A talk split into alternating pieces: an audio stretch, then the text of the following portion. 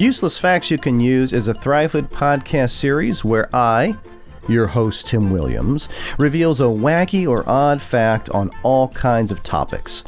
So, what does this have to do with mentoring boys and young men, you might ask? Hey guys, it's just called laughing and learning.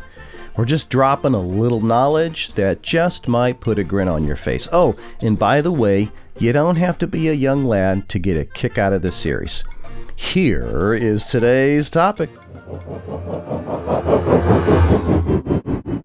If you are familiar with Sandusky, Ohio, there's one clue.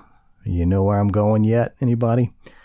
All right, let me go a little further with the clues. Cedar Point in Sandusky, Ohio. Anybody know what we're talking about here? At least has maybe a semblance of an idea.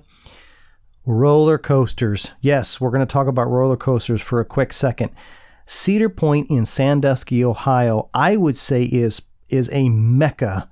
It is a roller coasters paradise. They have 17 world-class roller coasters and they have three huge areas, different areas out there with rides and attractions that kids and families enjoy year round.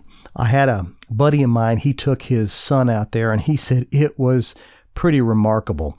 Well, as it relates to roller coasters, we're sitting here thinking about how fun they were and how fun they are and the enjoyment it gives. But the original intent was to distract Americans from sin. That's exactly right.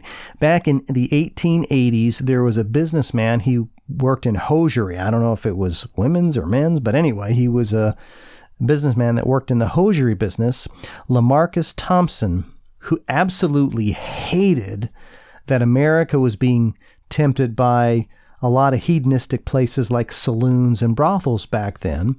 So he decided he was going to set out on his own to try to straighten up a lot of the immoral places that he could think of. And he began with Coney Island in New York.